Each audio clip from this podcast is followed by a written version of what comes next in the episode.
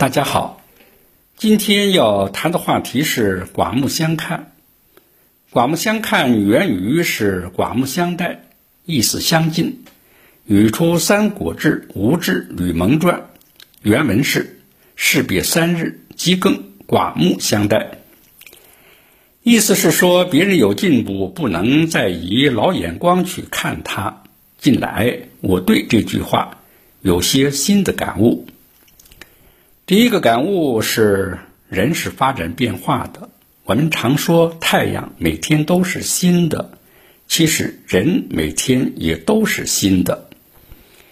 因此，我们不仅要对积极上进的人刮目相看，而且对所有的人都不能以一成不变的老眼光去对待。一方面呢，他可能真的有可称道之处。另一方面呢，大家的看法与态度也会塑造和改进一个人。也就是说，你如何看待一个人，不仅对他的成长有重要作用，而且也体现观察者的境界与修养。第二个方面的感悟是，想看到他人的优点长处的前提是寡目。这个寡目不是。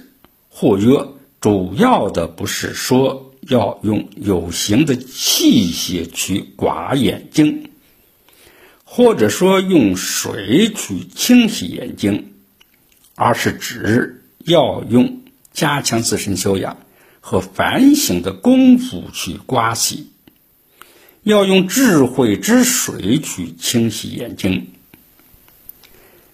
刮目刮什么呢？要刮私欲。寡成见，寡贪嗔痴慢疑和不正见。须知有了这些东西的障蔽，你是看不到世界真相的，是看不到别人的优点和长处的。而只有除去这些障蔽，你的正知正见、智慧德相。才能显现出来。看人是如此，看事儿、看物，又何尝不是如此呢？谢谢你的聆听、关注、正解而已。祝你长顺长利。